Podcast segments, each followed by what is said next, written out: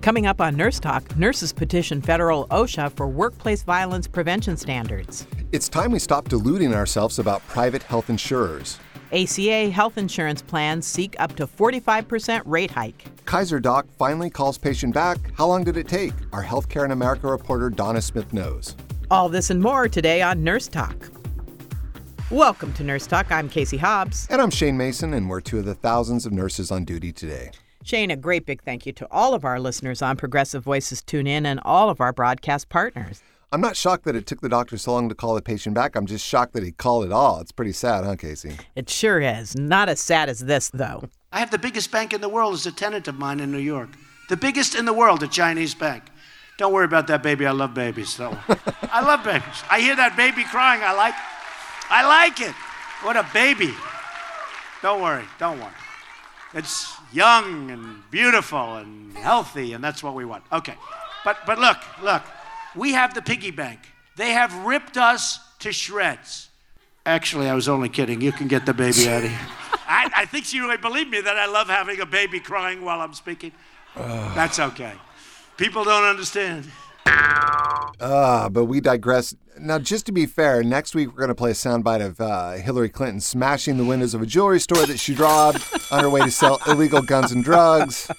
Shane, we have a great show today. Two of our favorite people will be with us. RN and nurse practice specialist Deanne McEwen will talk about National Nurses United petition to federal OSHA for workplace violence prevention standards. It's about time. The petition submitted by NNU includes many of the provisions and protections won in the 2014 workplace violence prevention legislation in California by Senate Bill 1299. And for our listeners out there not familiar with the critical issue of workplace violence in the healthcare setting, it's a growing national epidemic against registered nurses and healthcare workers, and it's finally being taken seriously on a national level. And later, we'll visit with our Healthcare in America senior correspondent, Donna Smith, about the reality of private insurers and rate hikes coming to the ACA. And how long does it take to get a return phone call from your healthcare provider? Well, the answer it happens right after you've written and published a major article about that provider on a national blog site and thousands of people read it, including the doctor. Woo. Violence against nurses is at an epidemic level. In 2014, three in four nurses experienced verbal or physical abuse, such as yelling, cursing, grabbing, scratching, or kicking from patients and visitors, according to a study in the National Journal of Emergency Nursing. Three in 10 nurses reported physical abuse, the study found. Between 2012 and 2014, nurses and nurse assistants experienced higher rates of workplace violence injuries than other healthcare sector workers, according to a study by the U.S. Centers for Disease Control and Prevention. The problem's getting worse, the study found. Nurses and nurse assistants' rates of workplace violence injuries rose steadily over the two year period. In 2010, the tragic death of fellow National Nurses United RN Cynthia Palomata was a galvanizing moment. Cynthia died as a result of preventable workplace violence. Nurses stepped up their efforts to protect their fellow RNs, and after four years, won comprehensive legislation in California requiring all hospitals to have a workplace violence prevention plan. Now, National Nurses United is leading the fight to secure these protections in every state. Here with us is RN and nursing practice and health and safety specialist Deanne McEwen. Deanne, thank you so much for being with us today. Well, thank you so much, Shane and Casey. Uh, good afternoon to you. Nice to hear you, Deanne. One thing I have to say, I just want to point out uh, four years it took to secure this. You know, it, uh, that just kills me that it takes so long for something that seems absolutely uh, nonsensical that you would want to protect the safety of your healthcare staff. Well, the problem seems to be that there have been um, standards and policies and procedures in place, but they really didn't have any explicit enforceable provisions. Mm-hmm. And as Cynthia Palomata's uh, auntie, who had flown out here from the Philippines to attend her memorial, said, somebody shouldn't have to die before something is done. Mm. Yeah. We're nurses, right? We have to go back in the room, and we did an assessment, and now we're proceeding with implementing this plan. Mm-hmm. Deanne, the rates of violence are on the rise as well. Between 2005 and 2014, incidents of workplace violence increased by 100%, 110% in private industry hospitals. So, what's going on to contribute to this rise in, in violence? Well, we do know that uh, work shouldn't hurt. And so, um, you know, as staffing levels become a problem, Mm-hmm. education and training, Uh, plans are not implemented. As a whole, uh, people who come to hospitals come there for care. And traditionally, hospitals are thought of being places of healing. And there's a lot of people out there that need help and they have nowhere else to go. And so they are showing up at higher rates in our hospitals and health clinics.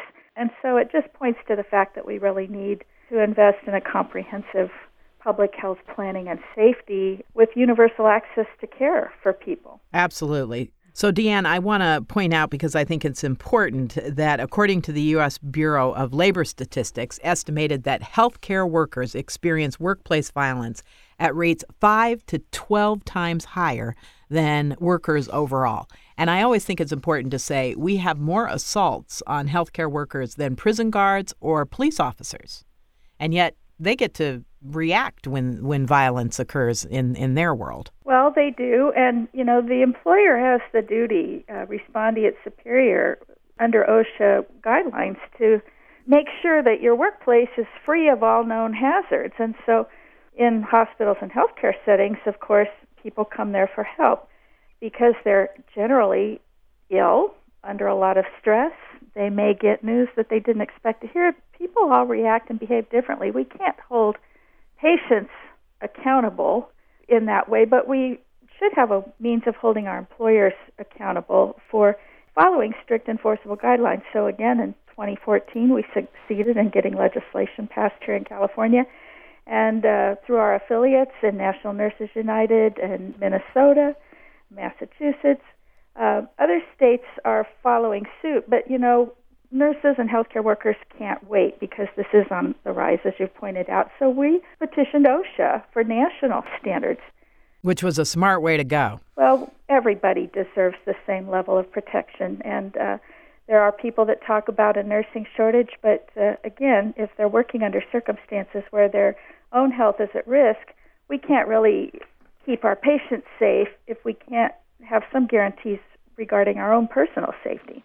Yeah, and we want to talk about that OSHA petition. So, what are the key aspects? This is a federal OSHA position that you've uh, petition that you filed. What are the key aspects, and does this reinforce California Senate Bill 1299, which was workplace violence legislation?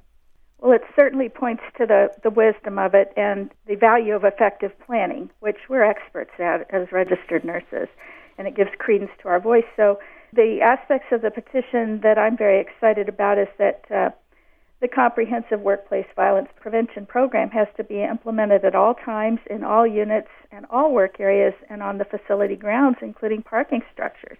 And there has to be interactive training, and it actually has to involve the staff that works in those specific units. Because administrators may be well intentioned, but when they're in the boardroom all day, they don't see the threats in the same way that uh, an employee can evaluate and assess that there is a threat. So, again, everyone has to be on board with the planning and implementation and training regarding these procedures. Also, uh, prohibition on retaliation against employees for seeking law enforcement assistance. In a workplace where I work, people were afraid to call the police because the hospital wants to handle everything internally and they want to have their PR people out front because they're afraid of losing market share uh, exactly. and, and, their image. And so that that's a really exciting part of the the national uh, petition. It's an important one. So national nurses united is working with nursing organization in other states to introduce this legislation. What progress is being made there? Well already there's been um, movement in massachusetts in maine in michigan in minnesota. And what's happening is that we're all uniting nationally uh, on behalf of everyone, whether they're represented or not uh, by a union. These protections would benefit everybody. Also, to include patient specific risk factors. The sad thing about this story is that every day you read in the paper or hear on the news uh, about another instance. Just in Pennsylvania, a couple of days ago, a man came to a psychiatric hospital, pointed a gun at two nurses, and um, took a woman from the hospital she had a history of psych issues, how he got past the information desk with a gun. I mean, that's something that people could look at. What about metal detectors, screening, security guards at the door? Uh, those kind of things we shouldn't really have to fight for, but they should be included in a specific plan. I, I mean, just anecdotally, I just did my last shift after six years at a psych clinic in San Francisco that'll go unnamed. And when, and when people ask me about leaving there, I said that the thing that I'm most proud of is that I was there for six years and I didn't get shot, stabbed, or beaten. And that sounds very dramatic, but it's it's true. Like I was, it's true. You were physically scared for myself, and, and you were time. assaulted many times. Yeah. Yes, and I have been assaulted in my career also many times. And you know, Deanne, when you said earlier about parking structures, it's true you know, when they built hospitals, they really didn't th- think in terms of safety for the nurses, uh, particularly psych hospitals, where you have long, empty hallways with nothing that prevents anybody uh, if they have Ill-, Ill intent. And then parking structures built right next to it that looks down into the hospital so that they can see you coming and going and see your license plate. All those things just went, you know, uh, unthought about. Um, and now, hopefully, with this legislation, they'll have to think about that when they're building a new facility and think about our safety. They, they will, and, and personnel and staffing, trained staff that is trained to respond specifically to these instances, and they are taught techniques such as de escalation techniques to try to diffuse a situation verbally. But uh, like Cynthia Palomata and another colleague of mine, Brandy Welch, uh, that works at a Southern California hospital, who had a teenage patient grab a chair mm. and throw it at her. Yeah. And uh, she suffered uh, a, a lifelong injury to her arm now that impacts every day of her life. Yeah. And looking at things like the, the setup of the structure, as you said, where's the parking structure? This is near and dear to my heart, and, and I don't believe anyone else should be injured. Uh, mm-hmm. Coming in on call, a lot of people are on call and they come in alone at night. And personally, um, I was approached. Somebody came up as I was pulling into a parking space, beating on the car. Mm. It was a darkened corridor there uh, as I was going into the building where I had to get my uh, surgical supplies and uh, set up for our team. And that was very frightening. I kept going. This guy was running after my car, pulled up to the front door where the security guards were of the hospital, and told them I saw this guy. And they said, Yeah, we've been looking for him. The police are here now. So this is. Uh, really important uh, step that we've taken, and we've got nurses all across the country with their eyes and their hearts and their heads and their voices now focused on this issue at the federal level. So, Deanne, what is the process for this federal OSHA petition? What you know, we, you've told us a little bit what you're looking for, but what's the process? What's the next step? They've certainly got a model in the California legislation that we won in 2014. Um, Senator Padilla uh, SB 1299, and so we've got regulations out there. And the process is that OSHA can promulgate regulations, and they must be enforceable standards. Really, it's already written into the law that they ensure that all workplaces are free of known hazards. And nobody can deny at, at this point in time and in history that workplace violence against healthcare workers are on the rise injuries and career ending injuries at that, and even deaths have occurred because these regulations have not been followed. So, again, voluntary standards are not enough, they have to be enforceable. OSHA has the power and the authority to enforce and fine employers who do not follow the regulations. So, again, we're the canaries in the mine shaft, if you will. We see a problem, we've done an assessment, we're implementing a solution, and we're going to go back in the room to make sure that uh, it's followed up on and implemented. Thank you so much, Deanne, for your work uh, as a nurse, but particularly uh, fighting this. Uh, NNU's done a wonderful job with uh, protecting nurses and getting this legislation going. Thank you so much. I appreciate it. It takes all of us. Thank you so much for the work you do. Thank you. We've been talking with RN and nursing practice and health and safety specialist Deanne McEwen. For more information about this topic, visit nnu.org or nursetalksite.com. We'll be right back with Healthcare in America and Donna Smith. Rate hikes for the ACA. Who's behind this? Three guesses. Stick around. We'll be right back.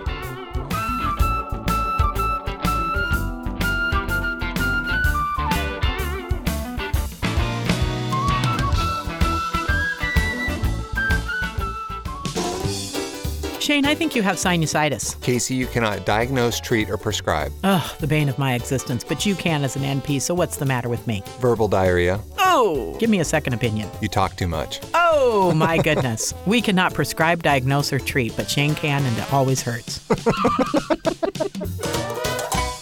Healthcare has been a runaway cost. This cost is about 18% of our economy, of our gross domestic product. It detracts from our ability to hire employees and retain employees, and it is a disincentive for us to grow our businesses in the United States. And we're competing with other economies that have healthcare costs half of ours. Uh, you know, we were up in Canada and we met a lot of conservative business people who embrace their single payer model. We're sticking up for affordable health care for everyone. Everyone deserves great plans that has that coverage when they need it most in their lives.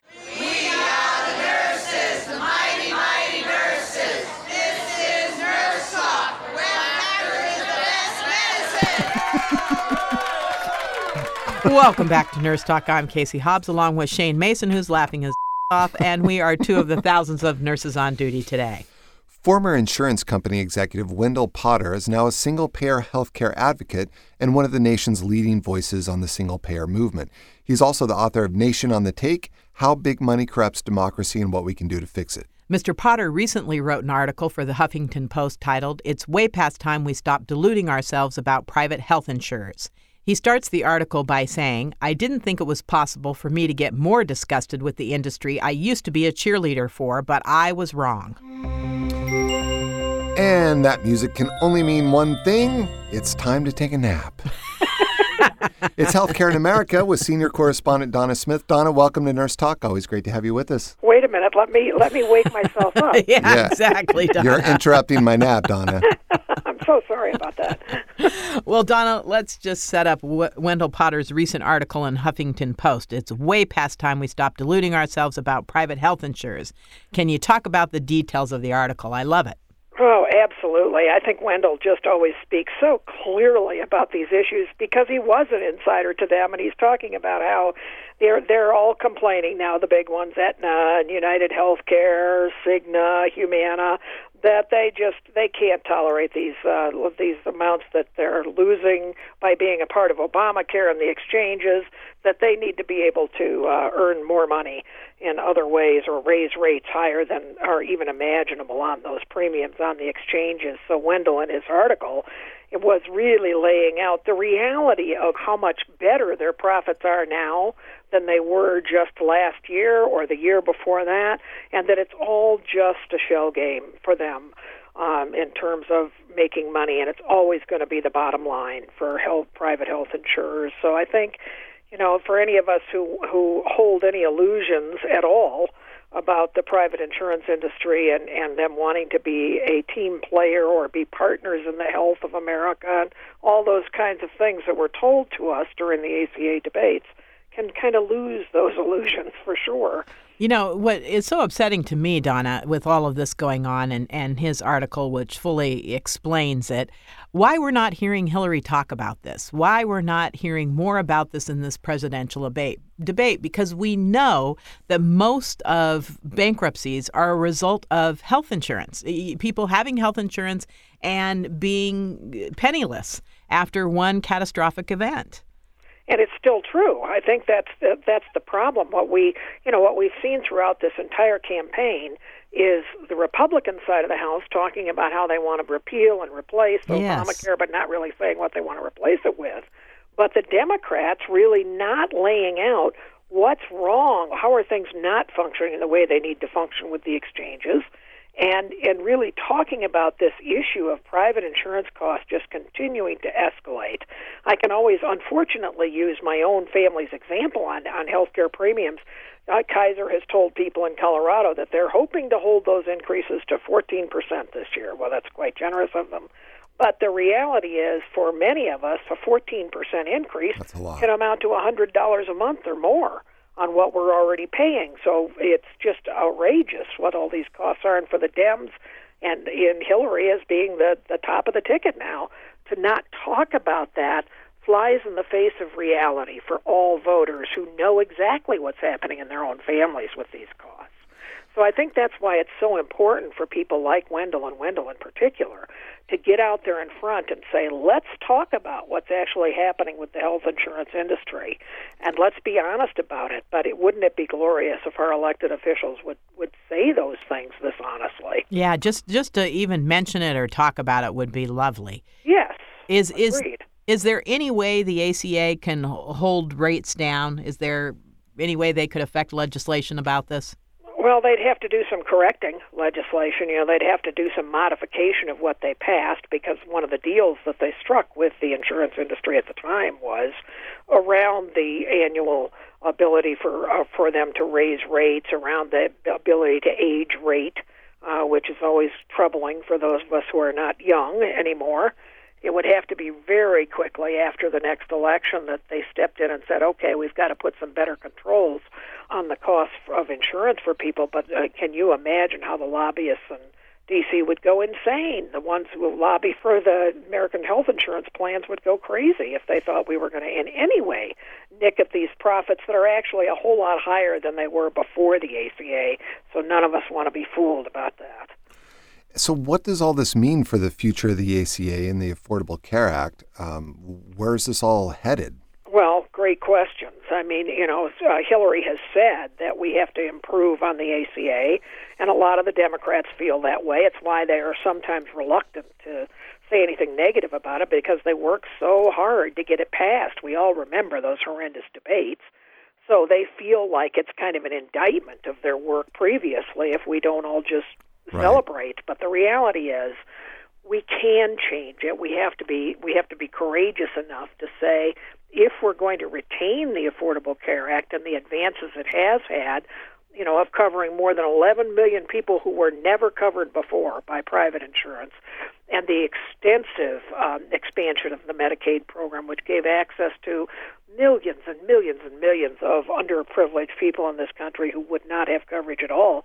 I don't think we want to roll that back. So the reality is we're going to have to fight for them to move forward, to move towards that day when we really provide Medicare for all in this country, and that's going to take a fight. That is. So talk about the public option and and how we can do this now state to state.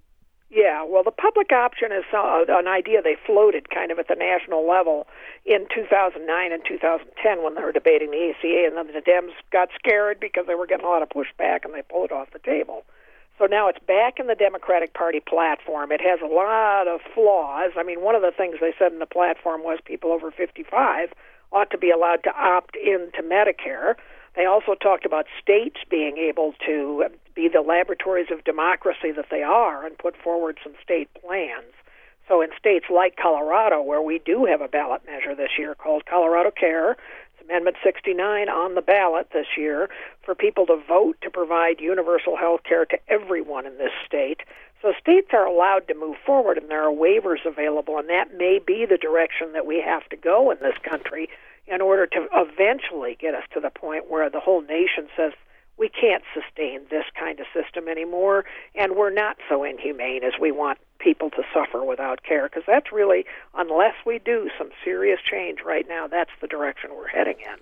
Well, and you know, one thing when I read this article too that that he talked about that you don't see a lot in the national conversation is he was talking about the dilution of care that happens with these big yes. conglomerations as well. And the thing that's amazing is that everyone's talking about money, money, money, including us, but you're not hearing anything about whether are people actually getting good care out of this as well. So that, I don't mean to go off the rails, but it's kind of an indictment of the whole thing that exactly. going off the rails means talking about the level of care. I was just at an event this morning where we were talking about specifically this thing and how many of us in this country now are self-diagnosing first on the mm-hmm. internet and through friends and family because god forbid we call a provider and try and get an appointment and, and we'll have another copay to pay and another next available appointment that's weeks or months off in the in the future so we self-diagnose we self-medicate with over-the-counter meds we do all these things and we're accessing less care Exactly. Yeah. Even though we're insured at the same time, which Yeah. is terrible. And Exactly. let's you don't even know what you're covered for. Nine No. times out of 10 you don't know until you need that procedure if it's covered or not. Right.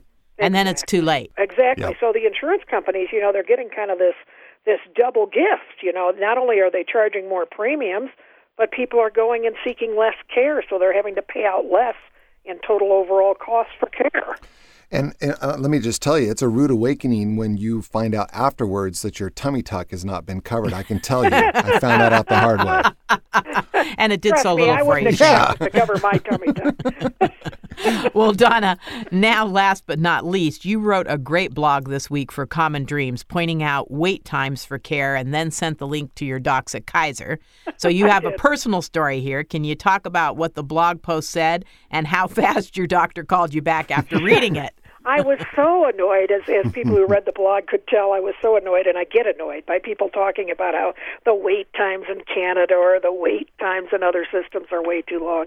I thought, come on, really? Let's be real. Mm-hmm. I mean, my I started out with a relatively, you know, routine health issue with my tendons in my hand that turns out to be something called De Quervain's and, and carpal tunnel both at the same time, but had some minimal treatment in January, was eventually referred to see a hand specialist later in March, who eventually, after we tried some other things, referred me to a hand surgeon in May, who referred me to someone else to get tested for my oxygen levels after uh, the MRSA a year ago, who then called me back after the testing in July to say their next available appointment to go over the testing would be in September, which Yikes. means the problem for which I went, originally went in January for help cannot be fixed and dealt with until the oxygen level issue is cleared up and that won't be until September. So I thought I hmm. I can't deal. I just can't deal with this.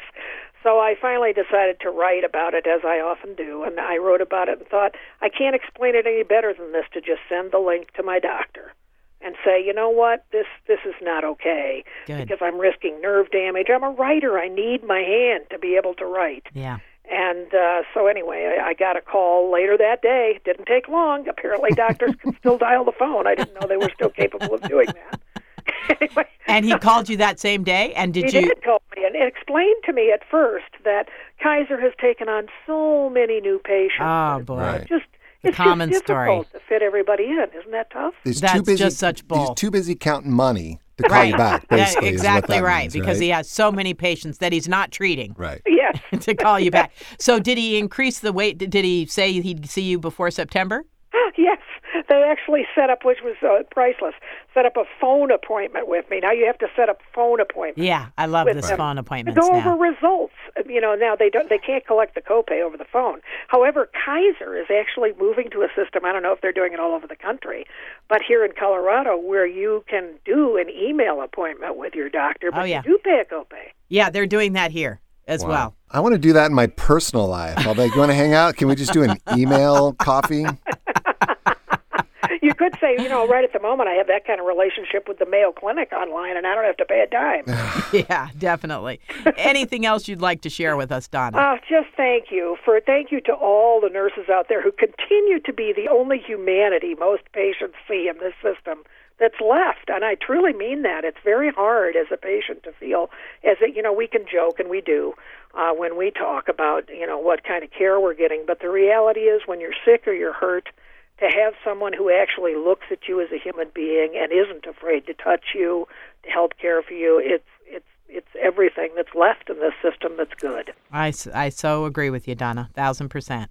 So thank you so much for being with us today, and thanks for waging a great fight for all of us who support single payer health care for this country. We really need people like you on the planet, Donna. Thank you much. Play that mood music again. Maybe I can go back to my nap. Yeah. Yay. Thanks, Don. We've been talking with Healthcare in America's senior correspondent, Donna Smith. Donna is also the executive director for Progressive Democrats of America and a longtime Healthcare for All activist. For more information about this topic, visit nursetalksite.com. That's it for today. Thanks for listening, and thank you to our executive producer, Patty Lockard, sound design and engineering, June Miller and JMC Sound, Taylor Lockard, our research assistant, and National Nurses United and all the nurses on duty today, and of course, all of our listeners and guests. Take care and visit us at nursetalksite.com or like us on our Facebook page at Nurse Talk. Thanks for listening to Nurse Talk, where laughter is the best medicine. Brought to you by National Nurses United. Check us out on Facebook or go to our website at nursetalksite.com. For more information about National Nurses United and the California Nurses Association, visit nationalnursesunited.org. Until next week, remember laughter is the best medicine.